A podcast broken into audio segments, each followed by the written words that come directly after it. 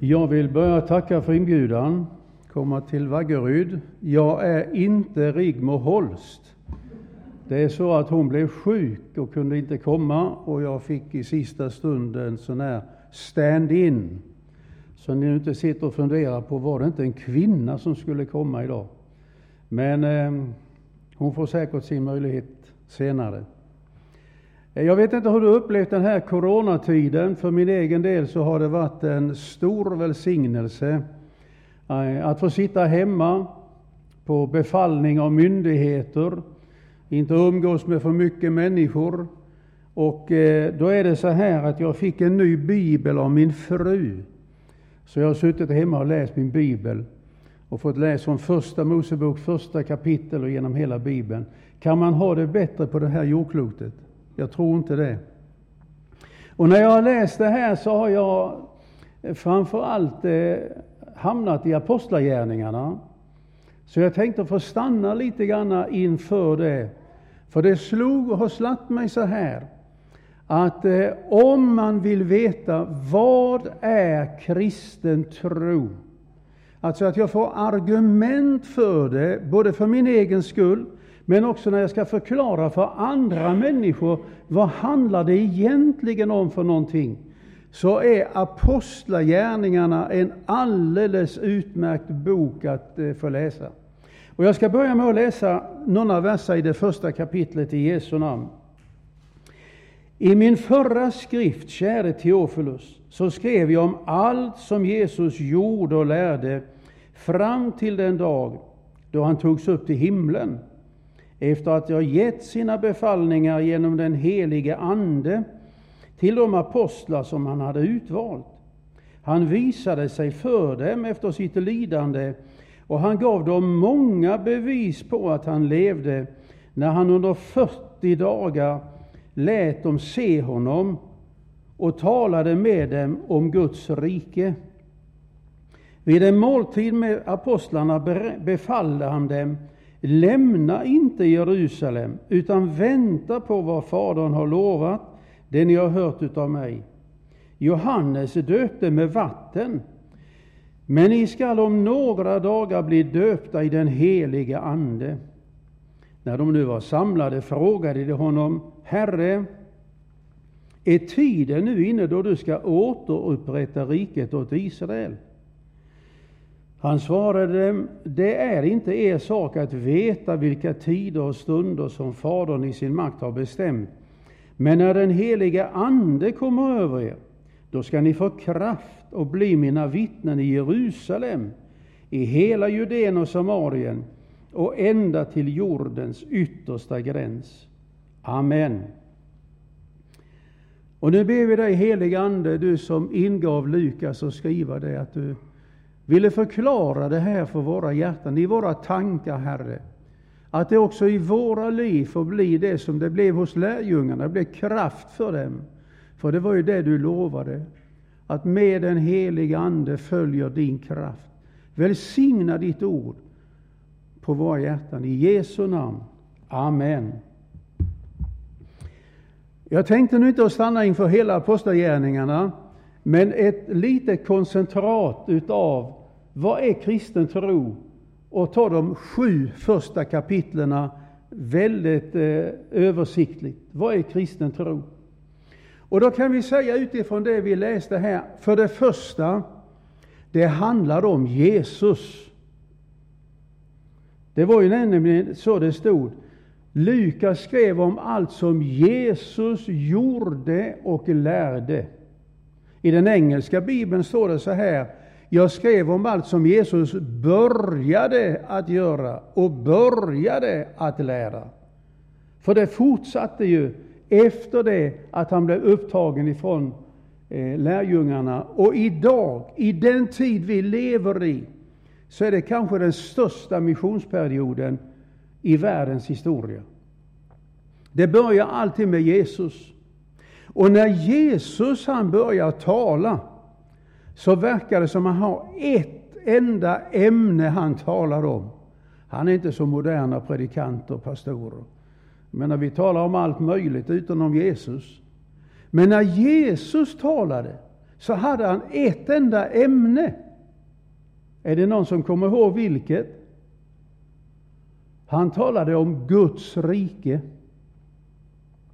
Från det att han döptes av Johannes döparen vid Jordanfloden, han blev frestad av djävulen och han börjar sin, sin offentliga verksamhet, så säger Jesus här, omvänd er, ty Guds rike är nu mitt ibland er. Och sen var det så fort Jesus skulle tala, så var det om detta rike han talade. Han gjorde det ofta i liknelser. Med himmelriket är det så som, med Guds rike är det så som, söken först Guds rike och hans rättfärdighet. Om ni inte omvänder och blir som ett barn kommer ni inte in i Guds rike. När den sjuk blev helad så säger Jesus att när någon blir helad så är Guds rike där. Alltså hela tiden. Och så ligger nu korset bakom. Han har lydit, han har dött, han har uppstått igen. Och han har 40 dagar med lärjungarna. Vad talar han om? Han talar om Guds rike. Det var, det var nog det största som Jesus han gick och bar på. Det var detta som hade med Guds rike att göra. Och sen är det Paulus som är, ska vi säga, kristenhetens stora chefsteolog, som förklarar vad Guds rike egentligen innehåller. Och det gör han i Romarbrevet och Korinterbrevet. Så han säger Guds rike, det är rättfärdighet, det är frid, det är glädje och det är kraft. Det var vad Jesus talade om. Men han inte bara talade, utan han gav dem löften. Så han säger till lärjungarna så här, och vi läste om det. Johannes han döpte med vatten. Men ni skall om några dagar bli döpta i den helige Ande. Och när den helige Ande kommer över er, då skall ni få kraft att bli mina vittnen i Jerusalem, i hela Judeen och Samarien och ända till jordens yttersta gräns. Och det här var inte bara ett löfte till lärjungarna. Det är ett löfte till oss. Det är ett löfte till världens folk idag. Det är därför som vi har mission ända till världens eller jordens yttersta gräns. Varför då? Jo, därför att det har med den helige Ande att göra.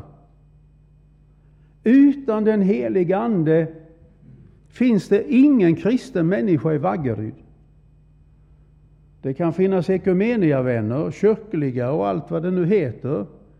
Men du vet det som Jesus säger i Johannes 7, det är Anden som ger liv. Beteende, det kan vi skapa. Goda gärningar kan vi göra. Men vi kan aldrig föda ett andligt liv. Det tillkommer bara Gud. Och därför så när vi kommer till Johannes tredje kapitlet och den här Nikodemus kommer, han kommer om natten. Skulle han bott i Vaggeryd så skulle vi säkert se till att få med honom i, i ledarskapet. Han kunde sin bibel, han bad till Gud varje dag. Han gav offer till templet. Och han börjar ställa in sig hos Jesus och säga, Herre, vi vet att du är en vis man, du är en lärd man. Men Jesus han klipper av på en gång och säger, Nikodemus, du måste födas på nytt utav anden. Av anden. Så därför när Jesus talar till lärjungarna här så är det något av det viktigaste som är kyrkans förkunnelse idag. Det är undervisningen om ett andligt liv genom den helige Ande. Och det är det som Paulus säger, bevara Andens enhet genom fridens band. Det var vad Jesus sa till lärjungarna och det är detta budskap som går ut över hela världen idag, i olika länder, olika kontinenter. Och idag så får vi vara med om den största väckelseperioden någonsin, när människor tar emot Jesus, evangeliet och den heliga Ande. Det är det första kapitlet. När vi kommer till det andra kapitlet i Apostlagärningarna, det är det som vi brukar kalla ibland för pingstdagen, så förlöses det här andliga livet. För den heliga Ande är ju inte en teori. Det är ingen lärosats. Det är ingen dogm som vi förvaltar. Utan den heliga Ande är precis vad Jesus säger. Det är den helige Ande. Det är en person i gudomen. Och i det andra kapitlet så är det liksom att det här livet det bara förlöses.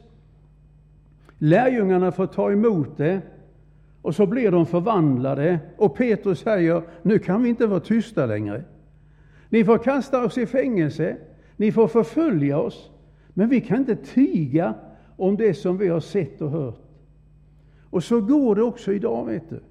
Där människor känner liksom en längtan efter mer än ett religiöst liv, efter mer än att gå i kyrkan, efter mer än att samlas i en god gemenskap. Man, man, man har en längtan på insidan och det är den längtan som Gud möter genom att ge helig Ande. Flyter just upp nu en liten händelse. Jag, hade, jag har ju rest mycket på Israel, liksom du. Och för något år sedan, eller några år sedan så hade jag med mig en, en företagsledare från Örnsköldsvik. Vi bodde i Örnsköldsvik i 25 år. 33 år bodde vi där, i två perioder. Han var ingen kristen, men han hade fått för sig att han skulle följa med till Israel. Och det gjorde han. Och han tog sig igenom hela resan och kommer hem.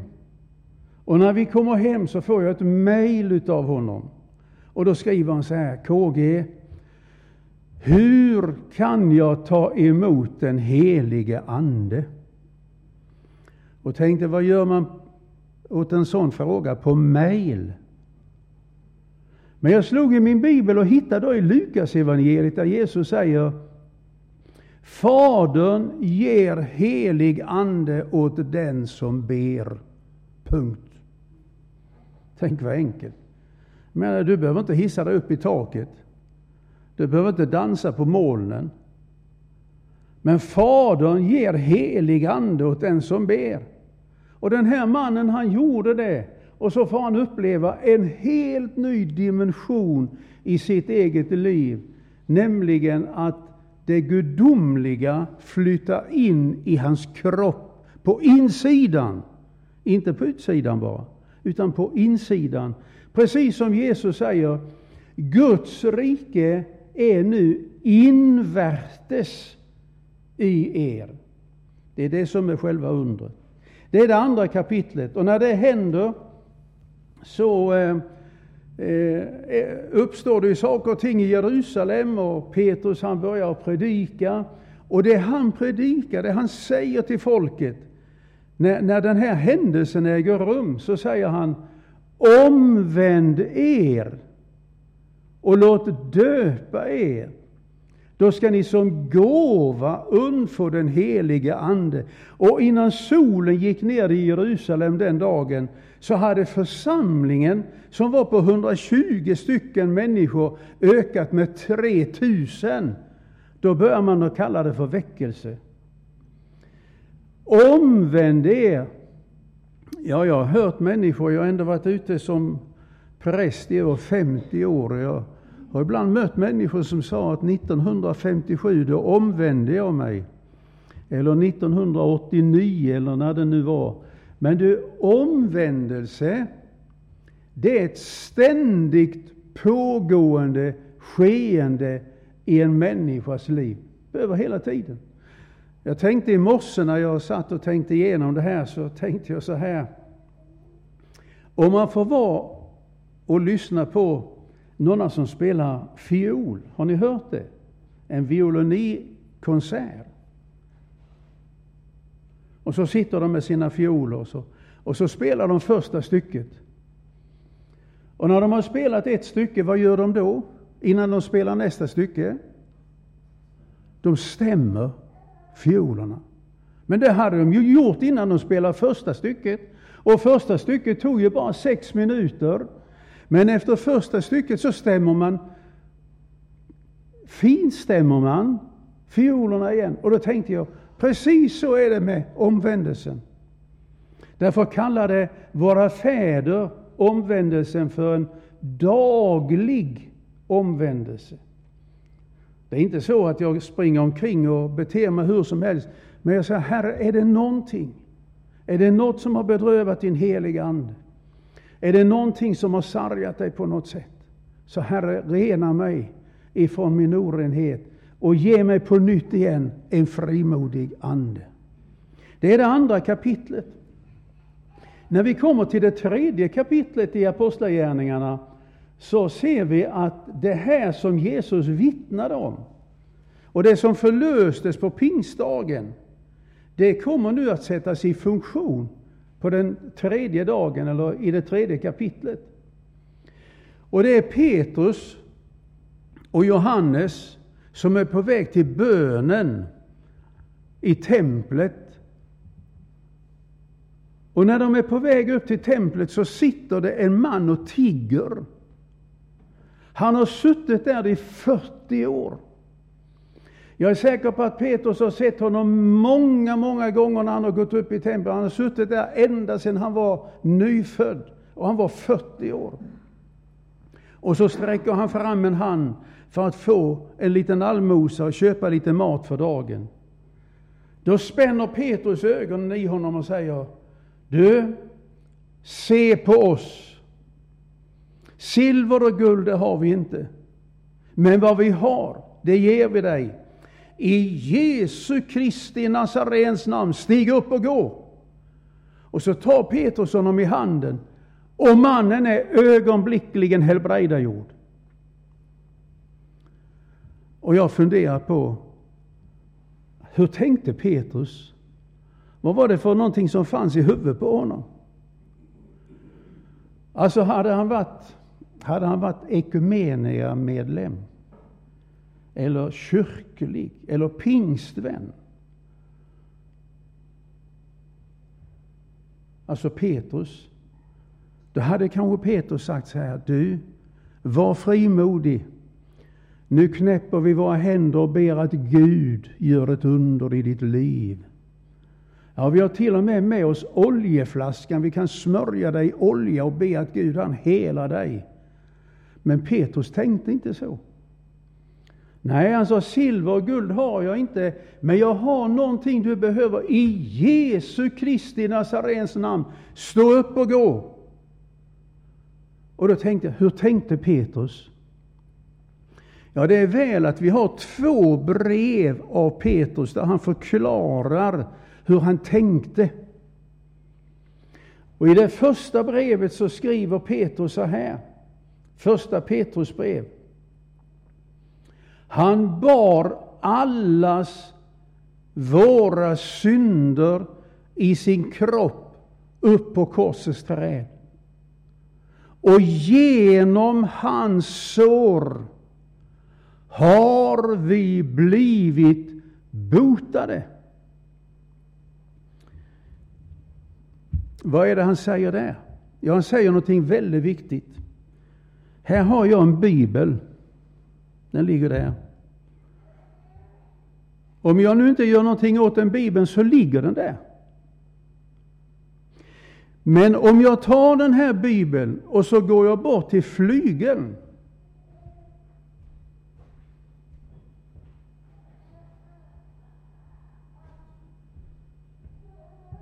så ligger den inte kvar där. För nu ligger den där borta. Eftersom någon har tagit den och burit den och lagt den där borta. Den ligger inte kvar här. Och det var vad Johannes döparen talade om när han stod vid Jordanfloden och, och förkunnade. Och så en dag så kommer Jesus och Johannes säger Se Guds lam som bär bort världens synd. Så han har burit dina synder. Och då kan de omöjligen ligga kvar på dig. Va? Det, är en, det är en fullständig omöjlighet. För Jesus bar dem i sin kropp och han bar dem upp på korsets träd.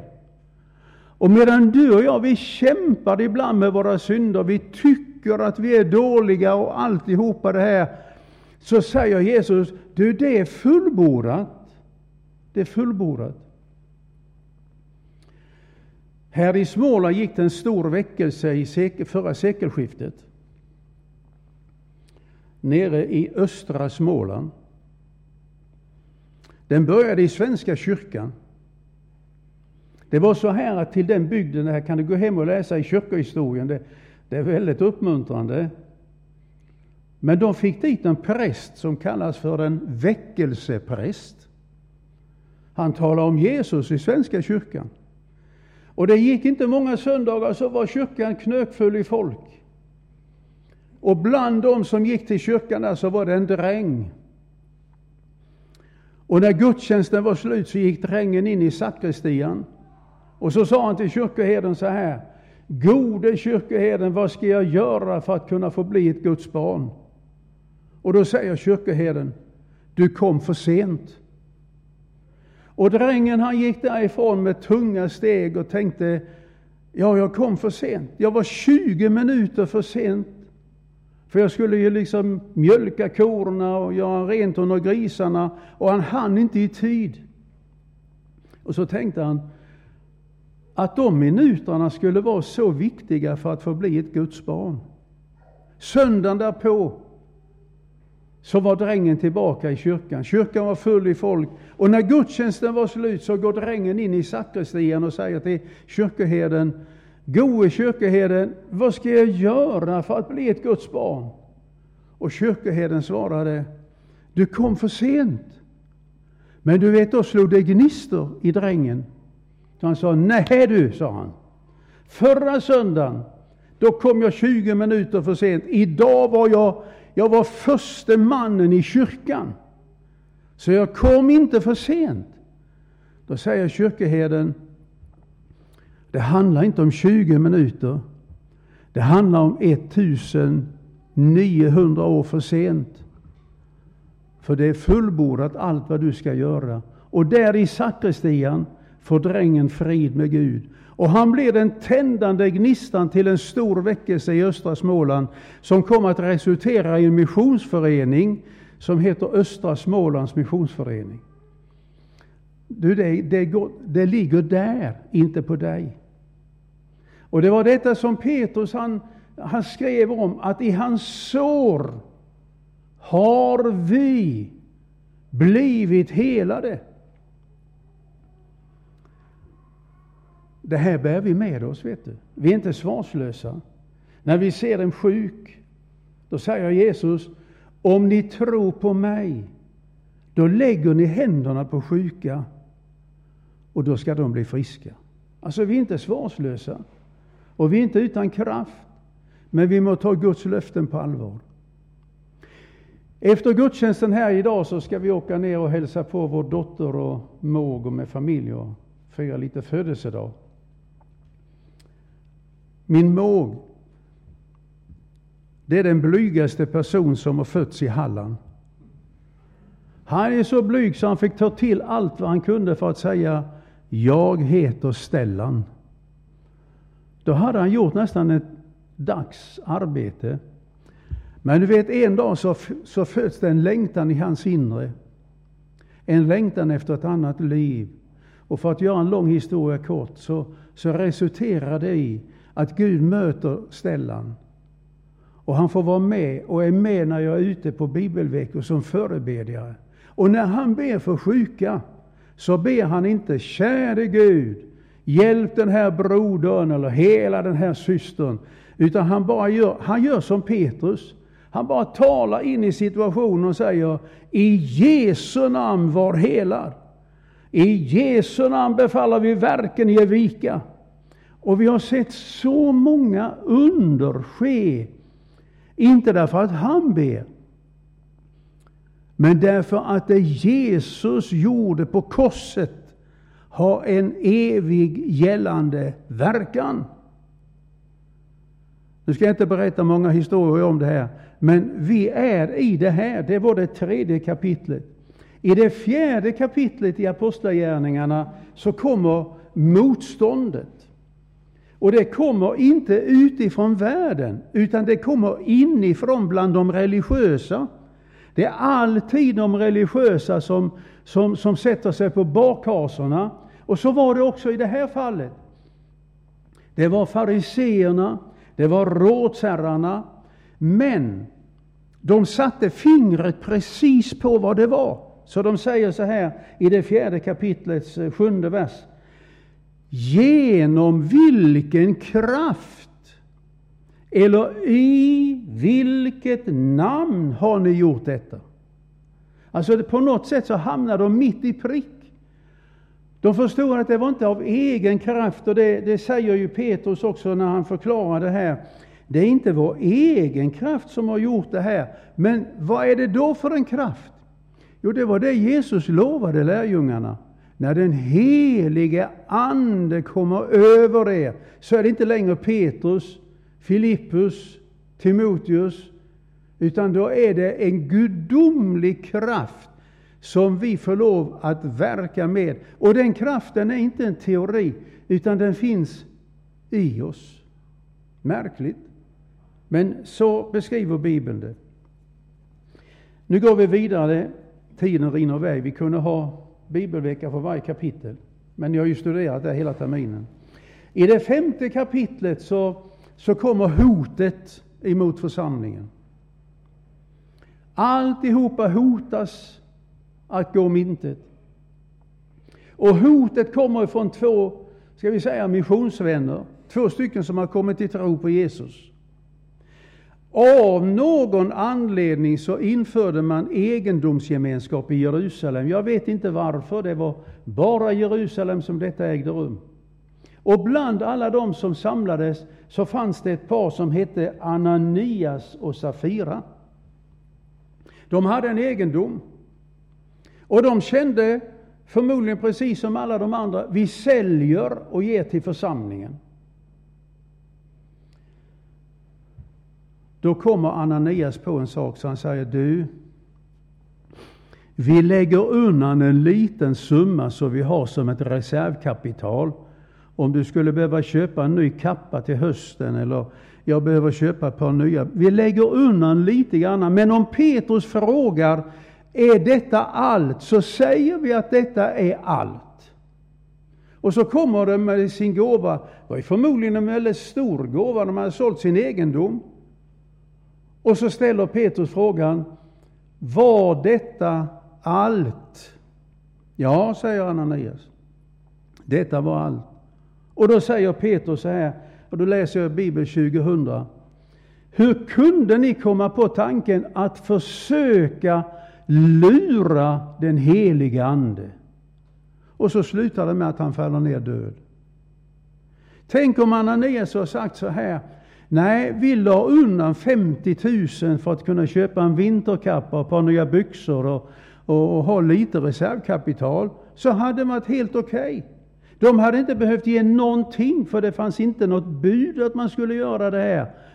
Men när de gjorde en sak, sa en sak, men det inte stämde med sanningen, så blev det ett hot emot det som höll på att hända. Hur kunde ni komma på tanken att försöka lura den helige Ande? Och så dör både, bägge två, förlorar sina liv. Och när jag läser det här, då är jag rädd att det här är inte sista gången det har hänt. Att vi har en bekännelse på munnen, men vi bär på en annan verklighet. Och så förlorar vi kraften och så hotas den andliga gemenskapen. Och till sist så hotas det som är det största hotet som Paulus kunde tänka sig. Det är när han skriver i eller Thessalonikerbrevet, att anden slocknar i församlingen. Det fanns inget större hot än det. Att anden slocknar i församlingen. Varför samlas vi då? Ta det till ditt hjärta. Det sista kapitlet som jag bara vill nämna om, det är det sjätte. Om det femte kapitlet innehåller en varning för, för det som Ananias och Safira höll på med, så är det sjätte kapitlet ett fantastiskt kapitel. Det berättas om Stefanos. Och det finns ett litet uttryck där som jag tycker är alldeles enastående. Det står nämligen så här, sjätte, åttonde versen. Stefanus var fylld av nåd och kraft. Och framförallt det där första. Han var fylld av nåd. Du vet, en människa kan fyllas av olika saker. Vi kan fyllas av hat, av bitterhet, av baktaleri. Alltså det är så mycket som kan fylla oss på insidan. Och det jag har i mitt hjärta, det säger munnen. Men tänk att vara fylld av nåd. Av Guds nåd. Tänk att ha sådana medlemmar i en församling. Att där de går ute på gatorna, så, så fort de öppnar munnen så, så är det nåd. Det är upprättelse, det är befrielse. Och Stefanos han, han var fylld av nåd och kraft. Och då händer någonting som händer också idag och som är väldigt otrevligt. Det börjar med att man baktalade Stefanos. Man började ljuga på honom. Man började misstänkliggöra honom. Och för att det skulle få riktig kraft så står det så här. Man såg till och med till att falska vittnen trädde fram som ifrågasatte Stefanus. Och så började lögnen. Och du vet att när lögnen börjar så är det, det är som en präriebrand. Det är som Jakob säger i Jakobsbrevet, det är helvetets eld som tar fyr när det här börjar. Jag vet inte om du har varit med om det. Jag har varit med om det flera gånger. Vad gör man? Jag skulle önska att vi kunde göra som Stefanos. Han sa ingenting. Han försökte inte gå till rätta med det. Han sa ingenting. Utan han tog emot det här. Han lät domen gå vidare. Men när vi kommer till sista verserna i det sjunde kapitlet, då är Stefanus dragen utanför porten i Jerusalem. Och det har gått så långt nu så att man tar tag i den här mannen som var fylld av nåd och gjorde stora kraftgärningar. Dessutom kokade han soppan. Han var med i festkommittén. Men man drar honom utanför kyrkporten, utanför porten. Och så stenar man honom. Och det sista som Stefanos gör, det är att han ber Herre, ställ dem inte till svars för denna synd. Och med den bönen dog han. Och får jag bara sluta säga så här, du, du och jag, vi har fått någonting som är gudomligt att förvalta när vi blir utsatta för förtal. Om någon säger någonting till dig som, eh, som är sant, så får vi omvända oss, göra bot och bättring. Men när vi blir utsatta för de här baktalen, misstänkliggöranden, så har vi fått någonting som är, är så starkt. Vet du vad det är? Det är att förlåta. Att förlåta. Att uttala förlåtelseorden. Inte att be om förlåtelse, det gör man en gång. Men att förlåta vederbörande.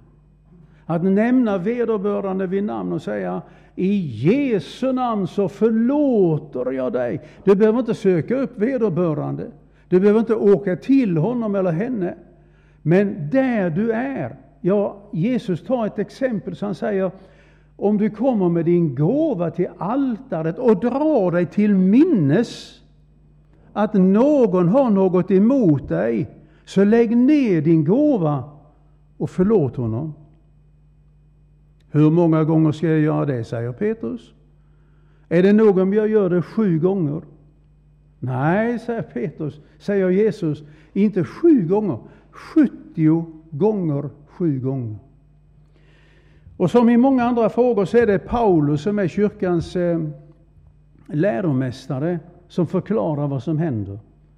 Och det gör han i första Korinthierbrevet. Där skriver han så här. Jag förlåter om jag nu har något att förlåta för att inte Satan skall ha oss i sitt våld. Jag tycker det är ett kusligt ord. Paulus var evangelist, han var apostel, en av kyrkans viktigaste personer. Men han insåg att det fanns en fara att trots min kunskap, trots min teologi, så kan, jag vara, kan Satan ha en inteckning i mig och ha mig i sitt våld. Och därför säger Paulus, jag förlåter, jag förlåter. I Jesu namn. Jag förlåter. Därför att när du förlåter en medbroder eller en medsyster så förlorar Satan själv greppet och såren helas. Det är inte säkert att det betyder någonting för den du förlåter, men för dig och för mig så betyder det här frihet, helande och upprättelse. Det var en väldigt kort sammanfattning av sju kapitel i Apostlagärningarna. Det handlar om Jesus. Om Jesus talar så handlar det om Guds rike. Det handlar om löften om helig ande, kraft. Det handlar om att vi tillämpar det här då, och när vi ber för andra så behöver vi inte alltid knäppa händerna och säga Gode Gud, gör någonting här, utan du har fått en auktoritet i Jesu namn och tillsäga människor helande i Jesu Kristi namn. Han har gett det där. Och jag tror att vi i Sverige, framförallt vi som är så förnuftiga, vi har missat en hel del på vägen. Och så till sist, förlåt varandra om ni har något att förlåta. Jesus, jag tackar dig för allt vad du betyder för oss. Jag tackar dig för det löfte du gav till lärjungarna och jag tackar dig för de löften gäller ännu idag. Jag tackar dig Herre för att denna kyrka är ett vittnesbörd i Vaggeryd om ett annat rike, Herre, av ett ovanligt slag. Om en annan kraft än den som bryter ner. Om en annan frihet än det lagstiftaren kan ge. Jag tackar dig Jesus för att vi får lov att stå i en sån kontakt med dig Herre, att vi får lov att förmedla detta till människor vi möter. Välsigna, välsigna var och en som är här. Välsigna de som sitter hemma och lyssnar Herre. Välsigna de som bara öppnar sitt hjärta och känner jag vill ta emot Jesus, jag vill ta emot dig till frälsning. Jag vill ta emot helande till min kropp, min själ och min ande. Herre, jag bara ber dig Välsigna dem för Jesu Kristi namns skull. Amen.